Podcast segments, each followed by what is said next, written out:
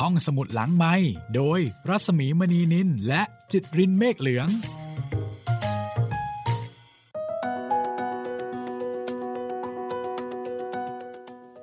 สวัสดีค่ะ ต้อนรับคุณผู้ฟังเข้าสู่ห้องสมุดหลังใหม่รามานะคะ กับวันนี้คือเหยื่อสาวแสนสวยครับ จากหนังสือรวมเรื่องระทึกใจของอัลเฟรดฮิชคอกครับพี่ ภาคไทย เรียบเรียงโดย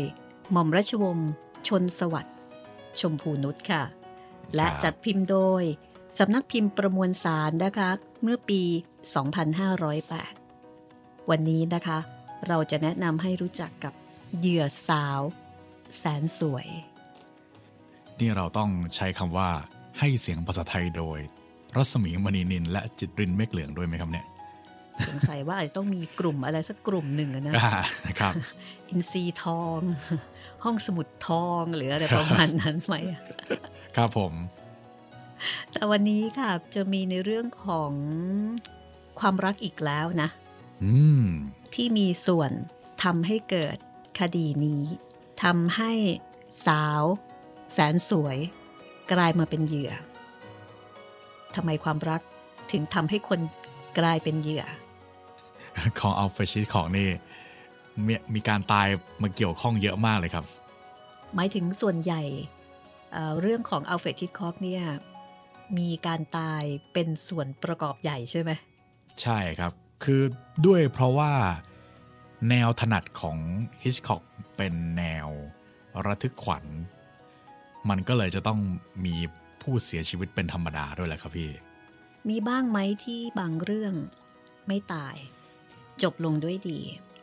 มีครับมีอย่างเรื่องที่ผมเคยเล่าไปเรื่องมานี่ที่เป็นโจรเรียกว่าเป็นโจรได้ไหมได้เรียกว่าเป็นโจรผู้หญิงที่ชอบลักเล็กขโมยน้อย แล้วก็ตอนจบเหมือนจะกลับตัวเป็นคนดีได้ เพราะว่าได้รับการดูแลจากเอ่อฝ่ายชายอะไรประมาณนี้ โอ้อันนี้ถือได้ว่าเป็นเรื่องส่วนน้อยหรือเปล่าเนี่ย ส่วนส่วนน้อยครับ แต่ว่าโดยโดยตัวเรื่องจริงๆเนี่ยก็ก็ยังเป็นแนวโศกนาฏกรรมอยู่ดีครับ มันไม่ใช่แบบ แค่แค่ตอนจบไม่มีใครตายมากกว่าครับพี่โถแค่นั้นก็ถือว่าบุญแล้วใช่ไหมอัลเฟรดฮิตคอก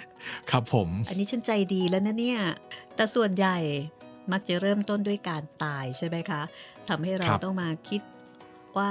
ตกลงสาเหตุมาจากอะไรและใครเป็นคนฆ่า เหมือนอย่างเรื่องนี้ค่ะ เราจะแนะนำให้คุณรู้จักกับผู้ชายสองคนนะคะอ่าแฟรงค์ฟินสเล่และฮิวเบิร์ตพอตเตอร์ค่ะ ค่อยๆรู้จักนะคะสำหรับสองคนนี้ค่ะ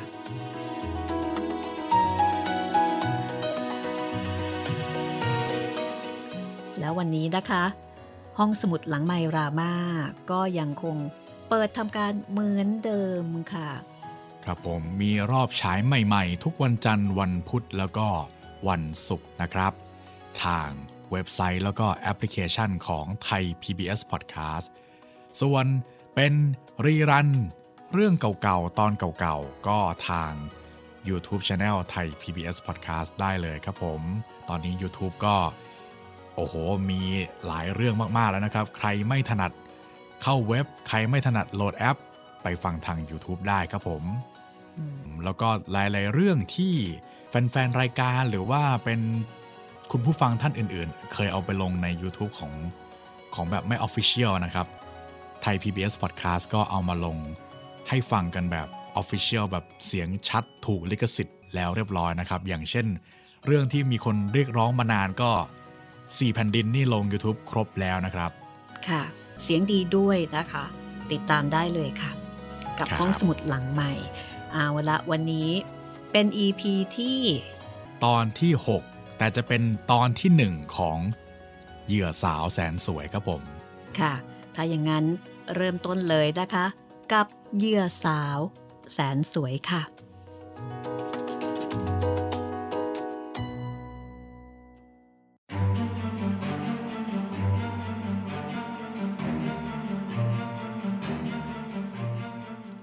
เกิดมา เขาไม่เคยขโมยแม้เศษสตางค์เขามีตำแหน่งผู้ช่วยแคชเชียร์ประจำธนาคารทำงานเข้มแข็ง ซื่อสัตย์สุจริต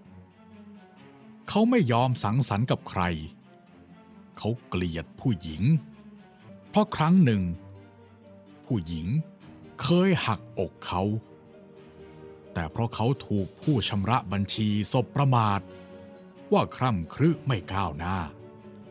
เขาจึงแสดงลวดลาย ด้วยการติดต่อสาวสวยส่งโต ร่วมกันป้นเงินเงียบธนาคารเสียกว่า1 0 0 0 0แสนดอลลาร์ แต่แล้ว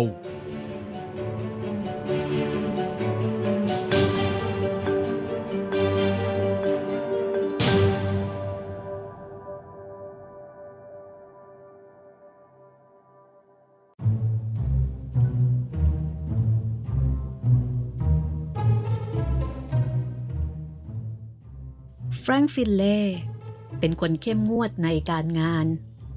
เป็นคนขี้ระแวงสงสัย เขาเป็นคนผอมสูง อายุประมาณ 50 ปีเศษ กล่าวได้ว่า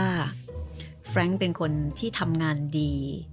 มีความคิดก้าวหน้ามองเห็นการไกล แต่แฟรงค์ไม่ใคร่คิดถึงอดีต เขาถือว่า ไร้สาระที่จะไปคิดถึงเรื่องที่ผ่านมาแล้วเเขาเป็นคนที่ระมัดระวัง ในเรื่องการซื่อสัตย์สุจริตมาก แฟรงค์มักหวาดประแวง และหาทางป้องกันการทุจริต และการโจรกรรมไว้อย่างรอบคอบไม่ประมาท แม้ว่าเหตุการณ์เหล่านั้นยังไม่เคยเกิดขึ้นเลยก็ตาม ในเวลาว่างงาน สิ่งที่แฟรงค์พอใจกระทำก็คือ ขณะที่เขานั่งอยู่บนชั้นสองของตัวตึกที่ทำงานนั้น ถ้าเขาชะโงกมองลงมา เห็นฮิวเบิร์ตซึ่งนั่งทำงานอยู่ชั้นล่างว่างงานแล้วก็แฟรงค์มักจะเดินลงมา แล้วเดินไปหยุดยืนอยู่หน้าโต๊ะทำงานของฮิวเบิร์ตแล้วก็เริ่มชวนคุยด้วยการกล่าวว่าไงวันนี้ปวดหัวไม่สบายใจอะไรเหรอพอตเตอร์ฮิวเบิร์ตพอตเตอร์แหงนหน้ามองแฟรงค์ ย้อนถามว่า คุณคิดอย่างนั้นเหรอ ช่างสังเกตจริงนะ มันก็ต้องสังเกตกันหน่อย เพราะว่าบุคลิกลักษณะของคุณเนี่ย มันทำให้ผมต้องเอาใจใส่ครุ่นคิด ในฐานะที่เป็นผู้ชำระบัญชีของธนาคารนี้ เอะผมไม่อยากรู้ว่า หน้าที่ของผู้ชำระบัญชี จะต้องมายุ่งกับเรื่องส่วนตัวของชาวบ้านนะนี่เรามาพูดกันอย่างตรงไปตรงมาดีกว่า พอเตอร์ ผมคิดว่าผมเนี่ย ได้ล่วงรู้ถึงจิตใจของคุณ ดีเท่ากับที่ผมได้ชำระบัญชีการปฏิบัติงานของคุณเหมือนกัน นี่ ถามหน่อยเธอว่าทำไมคุณถึงไม่ทำตัวเนี่ย ให้เหมือนคนทั้งหลายเขาบ้าง ในเรื่องการสมาคมน่ะผมก็มีการสมาคมของผมเหมือนกันนี่อ๋อนั่งอยู่ในบาร์ริมแม่น้ำอย่างนั้นเหรอฮิวเบิร์ตจ้องหน้าผู้ชำระบัญชีธนาคารเขมง กล่าวเสียงแสดงความไม่พอใจ คุณรู้อะไรอะไรมากเหลือเกินนะ อ๋อ มันเป็นหน้าที่ของฉัน ที่จะต้องรู้อะไรอะไรให้มากเข้าไว้ และฉันยังรู้ต่อไปอีกด้วย ว่าคนอย่างคุณน่ะจะไม่มีทางก้าวหน้าต่อไปได้ในธนาคารแห่งนี้ จนกว่าคุณเนี่ยจะได้แต่งงานแต่งการเสียที และต้องเลิกความคิดแอนตี้การสมาคมด้วย เราต้องการที่มีความรับผิดชอบต่อครอบครัวในงานสำคัญสำคัญที่นี่อิโถเอ้ยความคิดของคุณนั่น เขาเรียกกันว่าหัวขี้เลื่อยแท้ นั่นเป็นคำพูดประโยคเดียวที่คุณจะพูดได้ใช่ไหมล่ะนั่นน่ะ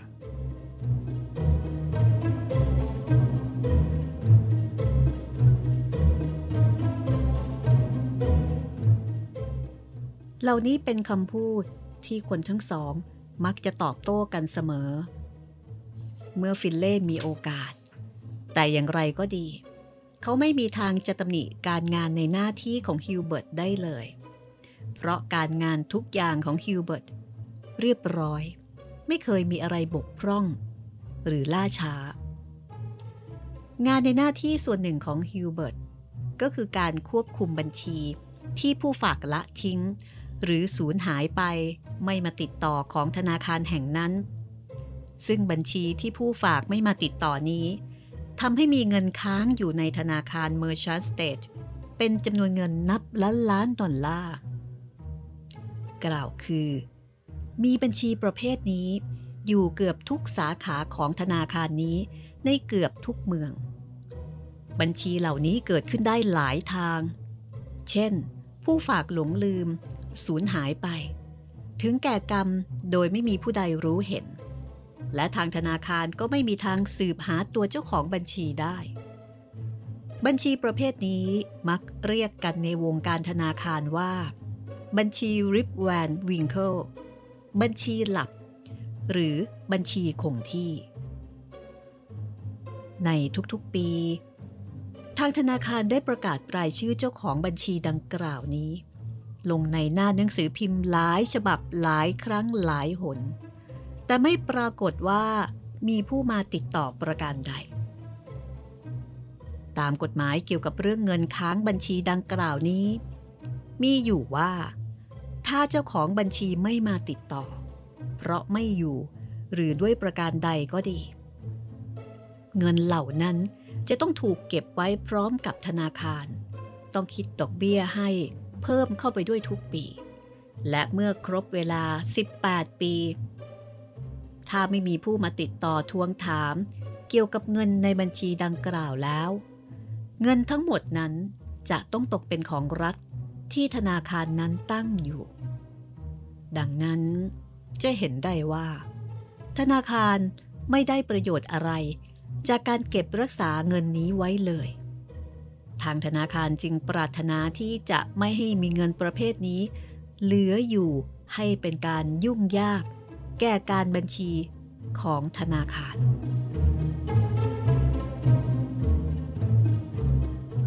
ฮิวเบิร์ต พอตเตอร์ เป็นสุภาพบุรุษหนุ่ม ผู้ไม่เคยประกอบการทุจริตคิดมิชอบ เขาไม่เคยลักขโมยเงินทองของใครมาก่อนเลย นับตั้งแต่เขาลืมตาออกมาดูโลก ไม่เคยลักขโมย ไม่ว่าจะเป็นของเล็กๆ น้อยๆ หรือว่าสิ่งที่จำเป็นที่สุดสำหรับชีวิตของเขาฮิวเบิร์ตไม่เคยคิดมาก่อนด้วยว่า เขาจะริอ่านเป็นขโมยขโจร แต่ถ้าว่าเดี๋ยวนี้ เขากำลังจะกลายเป็นขโมย ไม่ใช่ขโมยชั้นสวะเล็กๆ น้อยๆ แต่มันเป็นการโจรกรรมครั้งมหาศาลทีเดียว เงินที่จะได้จากการโจรกรรมครั้งนี้ มีจำนวนมากกว่า1 0 0 0 0แสนดอลลาร์ เขารู้จำนวนแน่ชัดแล้ว มันมีจำนวนถึง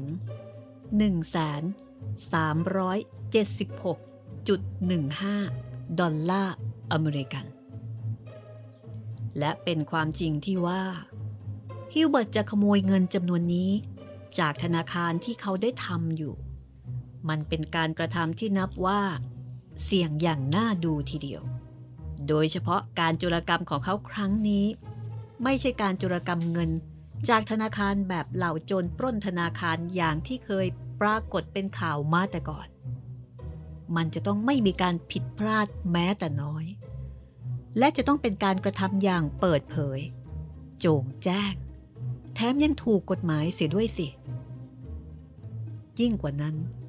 การจุรกรรมแบบแหวกแนวของเขานี้ ยังจะก่อให้เกิดความปิติยินดี แก่กรรมการจัดการของธนาคารแห่งนั้นเสียด้วยซ้ำที่สามารถจะเคลียร์เงินจำนวนนี้ออกไปจากบัญชีธนาคาร เสียได้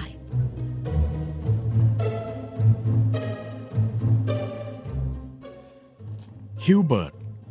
เป็นชายหนุ่มวัย 29 มีดวงตาโตสีดำสนิท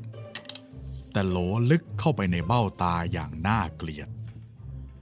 ใบหน้า เสี้ยมคมแหลม ผมสีดำแข็งหยาบตั้งเด ซึ่งดูให้เห็นเป็นว่า เขาเป็นคนสูง กว่าความสูงที่เขามีเพียงห้าฟุตหนึ่งนิ้วครึ่ง มีช่วงไหล่กว้าง ตามลักษณะชายชะกัน แต่กลับมีแขนและเท้ารีบเล็กผิดลักษณะชาย และนี่เองที่ทำให้เขาเกิดปมด้อยในรูปร่างอันไม่สมส่วนของเขา ฮิวเบิร์ตเกิดและเติบโตขึ้นมาในเมืองโพลัส อันเป็นเมืองหนึ่งในสองของเมืองฝาแฝดที่ตั้งอยู่คนละฝากฝั่งแม่น้ำสายกว้าง คู่กับเมืองโพลัส ก็คือเมืองแกลนโพลัสนั่นเอง เมืองโพลัสเป็นเมืองหลวง และเป็นเมืองที่เก่าก่อนแกรนโพลัสมาก เป็นเมืองที่ผู้คนนิยมชมชอบกับของเก่าๆและประเพณีอันมีมาแต่โบราณ มีบ้านเรือนที่สวยงาม มีวัฒนธรรมอันสืบเนื่องมาจากโบราณกาล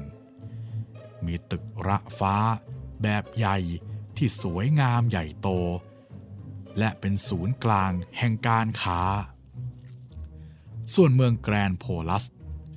เป็นเมืองใหม่ ที่เป็นสถานที่ตั้งโรงงานอุตสาหกรรมต่าง ๆ ที่ทันสมัย มีเสียงอึกกระทึกครึกโครมของเครื่องจักรโรงงาน เสียงเอตโรของเหล่าคนงาน เสียงทะเลาะวิวาทด่าทอกันอยู่ตลอดเวลา มีสภาพตรงข้ามกับเมืองโพลัส นอกจากนั้น ยังดูเหมือนจะมีการชิงดีชิงเด่นกัน ในระหว่างพลเมืองของเมืองทั้งสองนี้อยู่ตลอดเวลา พลเมืองของเมืองโพลัส มีประมาณหนึ่งล้านคน แต่พลเมืองของเมืองแกรนโพลัส มีประมาณห้าแสนคน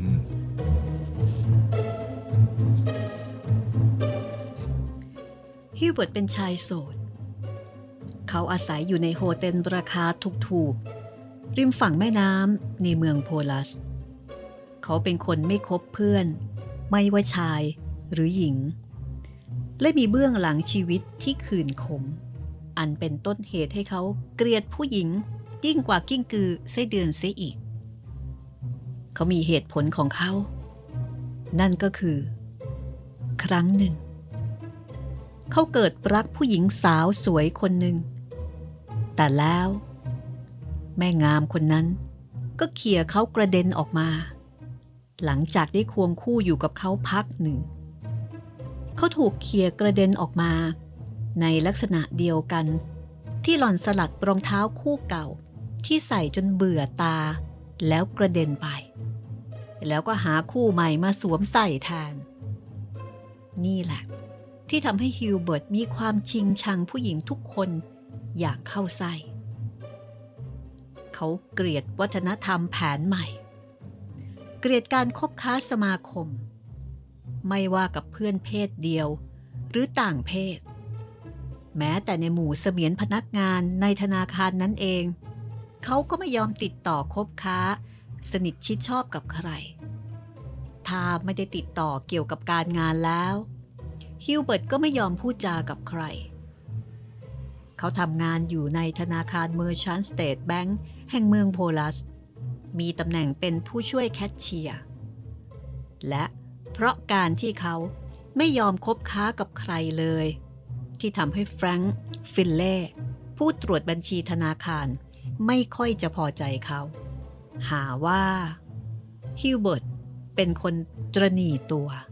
คร่ำครึ ไม่น่าจะมาร่วมงานด้วย อย่างไรก็ตามฮิวเบิร์ตเคยสนุกสนาน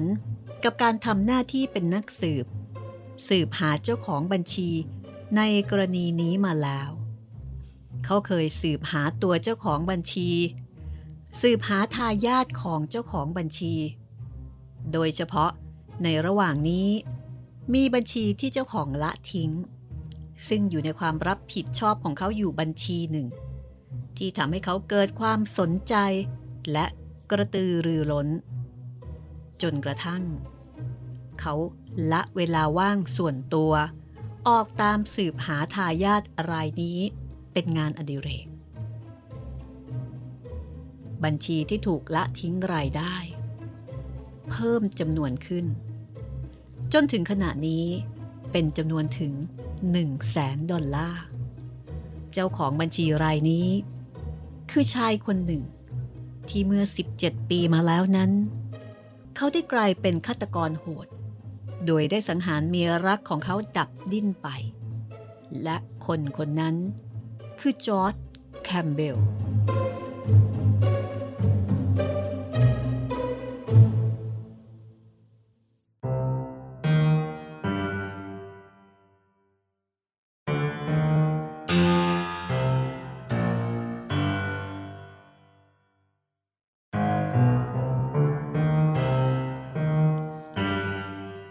จอร์ดแคมเบลได้แต่งงานกับเมียสาววัย 20 ในขณะที่ตัวเขาเองมีอายุปาเข้าไปถึง 71 ปีแล้ว แม้กระนั้น เขาก็ยังสามารถมีลูกหญิงกับเมียสาวของเขาได้คนหนึ่ง เขาให้ชื่อลูกสาวของเขาว่า ลิลลี่ เมื่อลิลลี่มีอายุได้สามขวบ จอร์ดแคมเบล ก็ได้พบว่า เมียรักของเขานั้น ไม่ได้มีความซื่อสัตย์ต่อเขาเสียแล้ว หล่อนคบชู้สู่ชายอื่น และเขาเฝ้าดูจนจับได้คาหนังคาเขา แคมเบลเดือดดาลมาก เขายิงทั้งเมียและชู้รักของหล่อนอย่างเผาขนดับดิน เดินทางไปเล่นชู้กันในเมืองนรกทั้งคู่ จากนั้นเขาก็พาลิลลี่ลูกน้อย บินหนีมือกฎหมาย และหายสาบสูญไป นับแต่นั้นมาถึงบัดเดี๋ยวนี้ เป็นเวลา 17 ปีแล้ว ที่ไม่มีใครได้ยินข่าวคราวของพ่อลูกคู่นี้เลย คนทั่วไปไม่อาจจะเข้าใจได้เลยว่า แคมเบลพ่อลูกคู่นี้ ได้ลบลี้หนีหายไปอยู่ณแห่งใด และฉไหน จึงหายไปอย่างเงียบเชียบเช่นนั้น แม้เจ้าหน้าที่ตำรวจเจ้าของคดีเอง ก็ไม่อาจสืบทราบร่องรอยของจอร์ดแคมเบลได้ ทั้งๆทที่ได้ออกสืบหาอย่างที่เรียกว่า แทบจะพลิกแผ่นดินหาทีเดียว แต่ขณะเดียวกัน บางคนก็พูดว่า พ่อลูกคู่นี้ได้ตายไปแล้ว แต่ก็ยังมีอีกหลายคนเชื่อว่ายังมีชีวิตอยู่ และได้หลบหนีไปอยู่ในแคลิฟอร์เนีย โดยเปลี่ยนชื่อใหม่ทั้งคู่ หรือถ้าหากจอร์ดแคมเบลตาย อย่างน้อย ลิลลี่ก็ยังมีชีวิตอยู่ หรือถ้าแม้หากว่าจอร์ดแคมเบลยังมีชีวิตอยู่คนหนึ่ง ขณะนี้ เขาก็จะมีอายุกว่า 90 ปีแล้ว และถ้ายังไม่มีการแสดงตัว ทวงถามบัญชีรายนี้อีกเพียงหนึ่งปีเท่านั้น โดยกฎหมายท้องถิ่น สิทธิ์ของเจ้าของบัญชีก็จะหมดสิ้นลง และเงินกว่าแสนดอลลาร์ ก็จะตกเข้าเป็นของรัฐ ดังนั้น เขาจึงได้พยายามที่จะสืบหาตัวแคมเบล หรือทายาทของจอร์ดแคมเบล เจ้าของบัญชีที่ถูกละทิ้งรายนี้ให้จงได้ เหตุผลที่เขาพยายามสืบหาน่ะเหรอ อ๋อ แน่ละ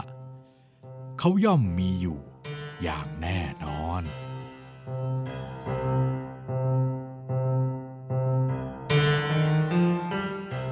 ฮิวเบิร์ต พอตเตอร์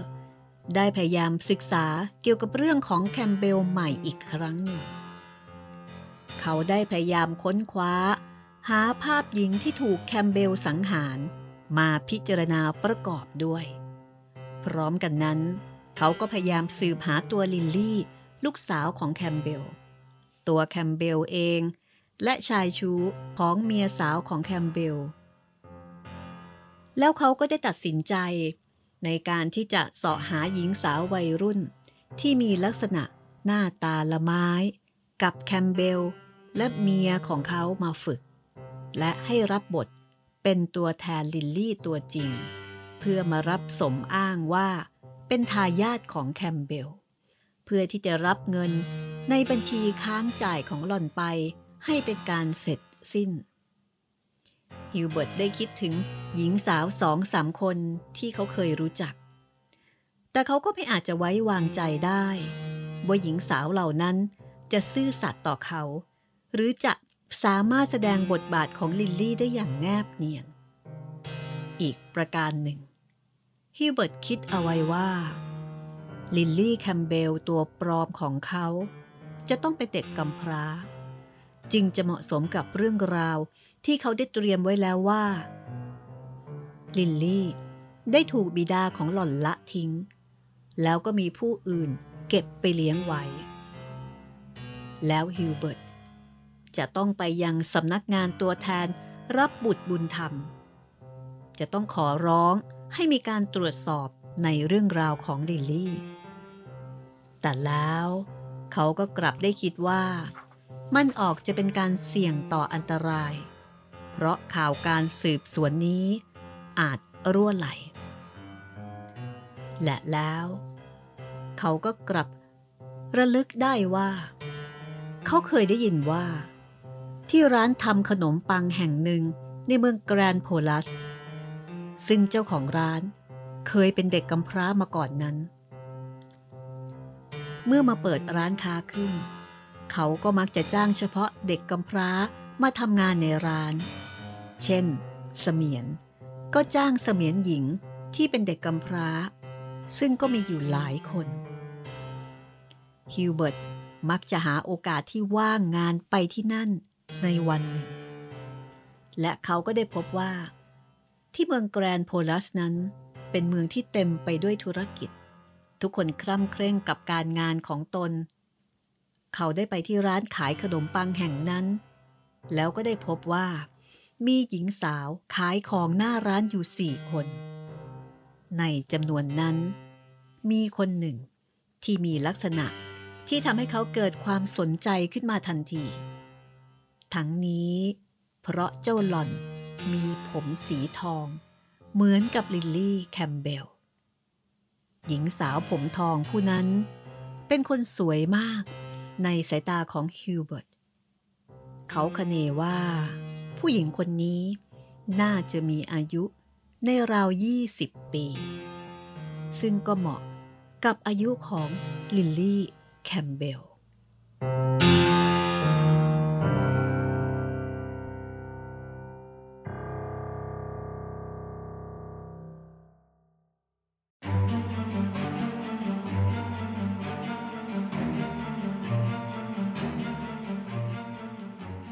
ฮิวเบิร์ตยืนเตรรอดูอยู่หน้าร้านด้านนอก ที่เป็นตู้กระจก มองผ่านเข้าไปเห็นภายในได้อย่างชัดเจน ขณะนั้น หญิงสาวกำลังยุ่งอยู่กับการขายของ เขารออยู่ จนกระทั่งได้เห็นว่า หญิงสาวผมทองผู้นั้น ว่างจากการขายให้กับลูกค้าแล้ว จึงเดินเข้าไปในร้านนั่น เขาดึงปีกหมวกสักหลาดที่สวมใส่อยู่เป็นประจำ ให้หุบลงมาอีก เพื่อที่จะไม่ให้หญิงคนอื่นๆในร้านนั้น สังเกตจดจำใบหน้าเขาได้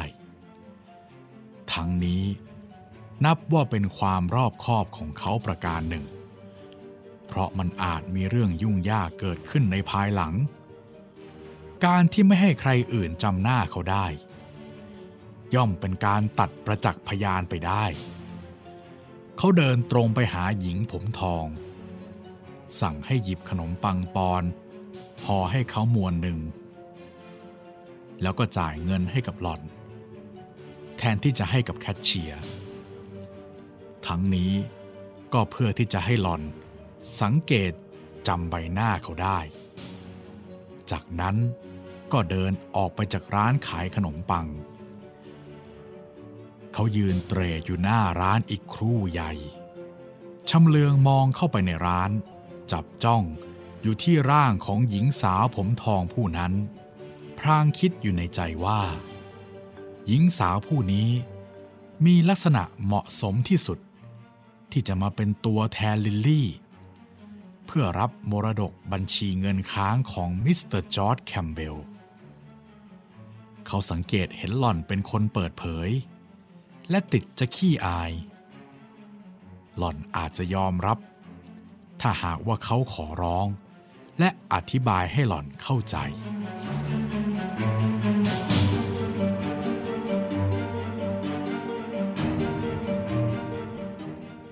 วันรุ่งขึ้น หลังจากฮิวเบิร์ตเลิกงานตามปกติแล้ว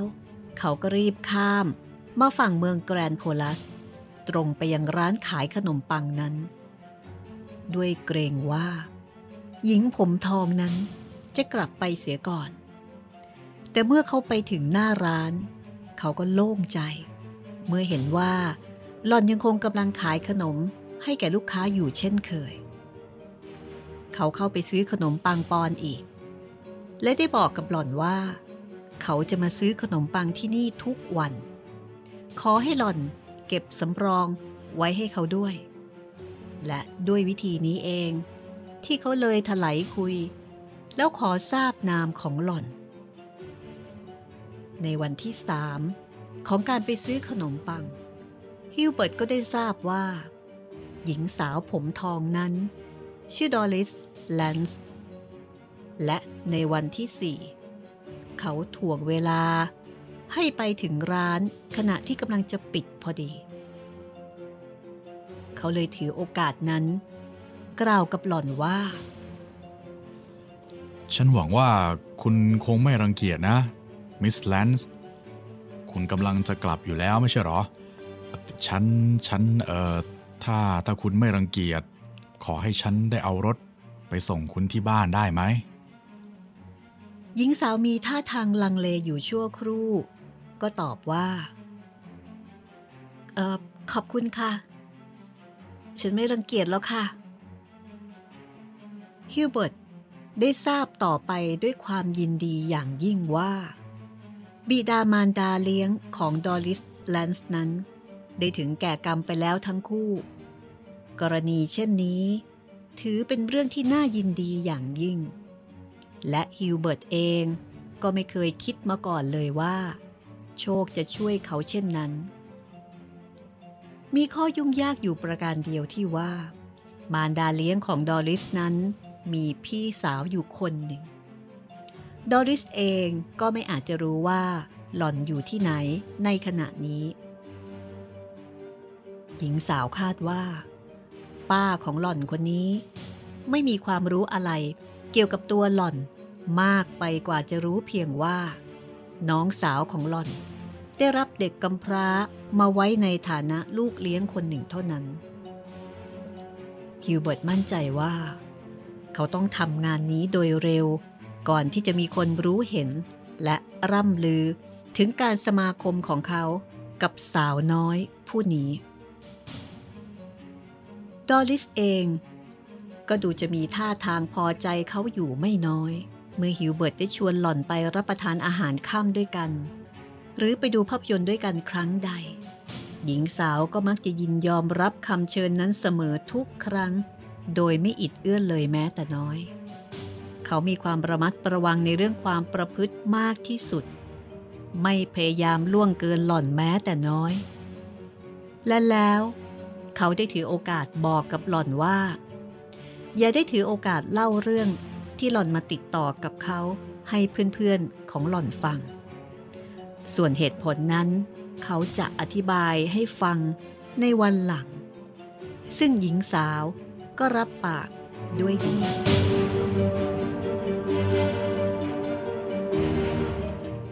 เมื่อได้รู้จักบ้านของดอริสแล้วฮิวเบิร์ตก็ไม่ได้ย่างกรายไปที่ร้านขนมอีกเลย และเขาก็ไม่เคยที่จะเหยียบย่างเข้าไปในห้องพักของหล่อนด้วย เขาเพียงไปรับ และไปส่งหล่อนที่หน้าแฟลตของหล่อนเท่านั้น ครั้งแรกที่ฮิวเบิร์ตจูบ และกอดร่างที่สั่นสะท้านของหญิงสาวไว้ในอ้อมกอดของเขาเพียงแผ่วๆเท่านั้น เขาได้กระซิบที่ริมหูของหล่อน ด้วยเสียงที่ละเมียดละไมว่า ดอริส เธอ เออฉันรักเธอ รู้ไหม ว่าฉันรักเธอตั้งแต่วินาทีแรกที่ฉันได้เห็นเธอ และจากวันนั้นมา ฉันก็รู้ดีว่า ฉันไม่มีความสุขเลยที่ไม่ได้เห็นหน้าเธอดอริส ขอให้ฉันหวังว่า เธอไม่รังเกียจที่จะแต่งงานกับฉันนะ ด้วยความดีใจ สิ่งที่หล่อนได้รอคอยมานานแสนนาน ก็ได้กลายเป็นความจริงขึ้นมา หญิงสาวตอบด้วยเสียงตื่นเต้นว่า ไม่ค่ะ ดิฉันไม่รังเกียจเลย รู้ไหมคะว่า ไม่มีอะไรอีกแล้ว ที่ดิฉันจะปรารถนามากไปกว่านี้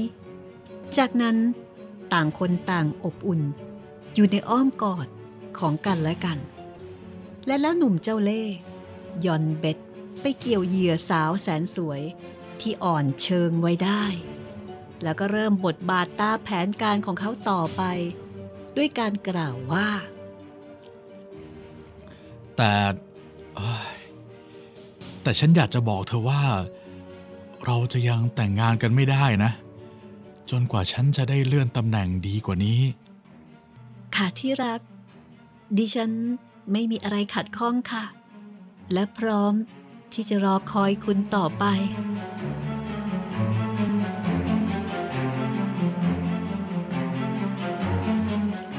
เวลาล่วงไป ล่วงไป ข่าวการเลื่อนตำแหน่งของฮิวเบิร์ต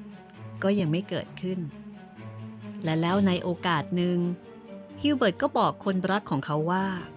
การที่เขาไม่ได้เลื่อนตำแหน่งในธนาคารนั้น ก็เพราะฟินเล่ ผู้ตรวจบัญชีธนาคาร กีดกันเขา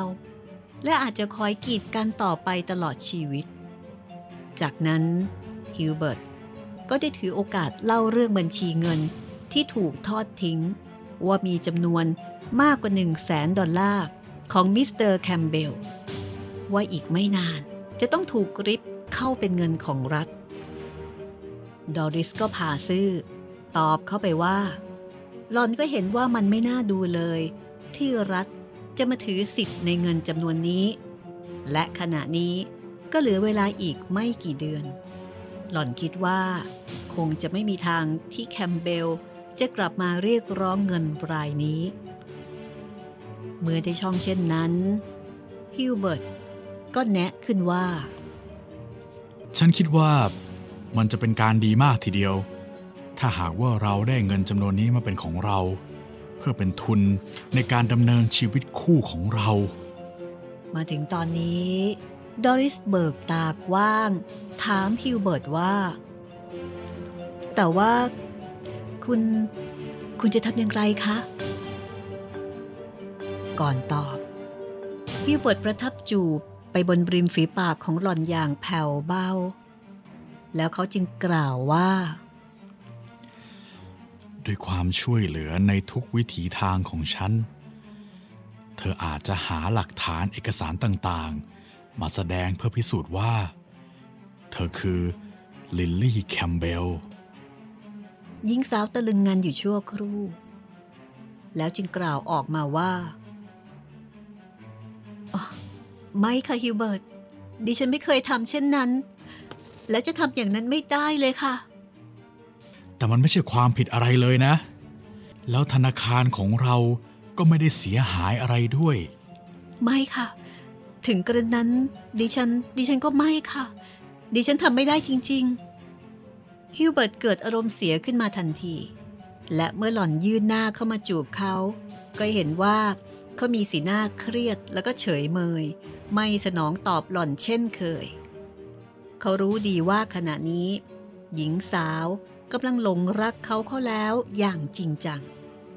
เขากำลังเป็นต่อ หญิงสาวยื่นหน้าเข้าไปถามว่า เพราะเหตุนี้เองใช่ไหมคะ ที่คุณห้ามเอ่อห้ามดิฉันไม่ให้พูดถึงเรื่องของคุณ แล้วก็ไม่ให้แนะนำคุณกับเพื่อนๆของดิฉันด้วย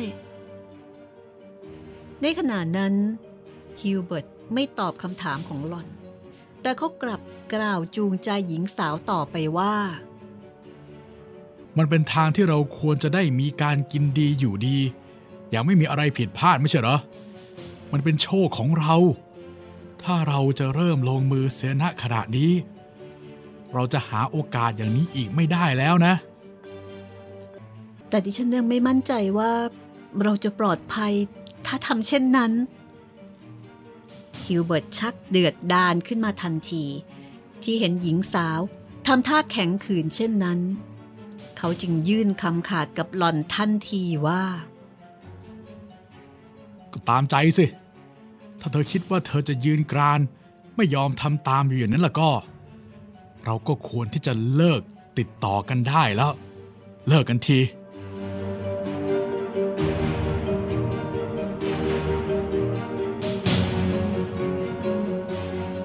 มาถึงจุดนี้นะคะ ก็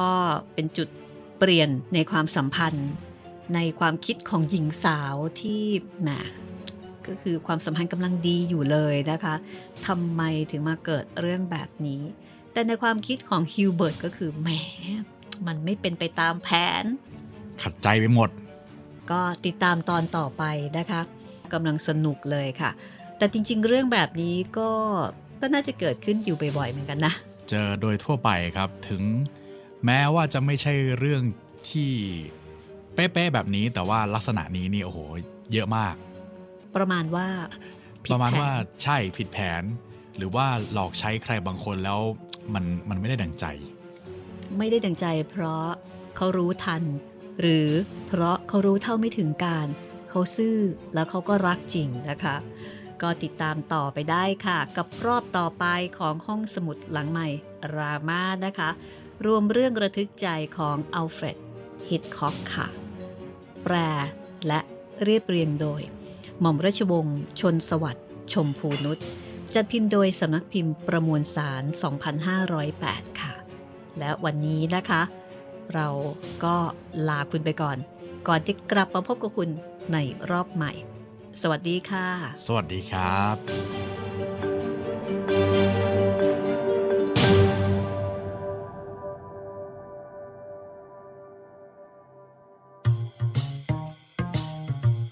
ห้องสมุดหลังไม้โดยรัสมีมณีนินและจิตรินเมฆเหลือง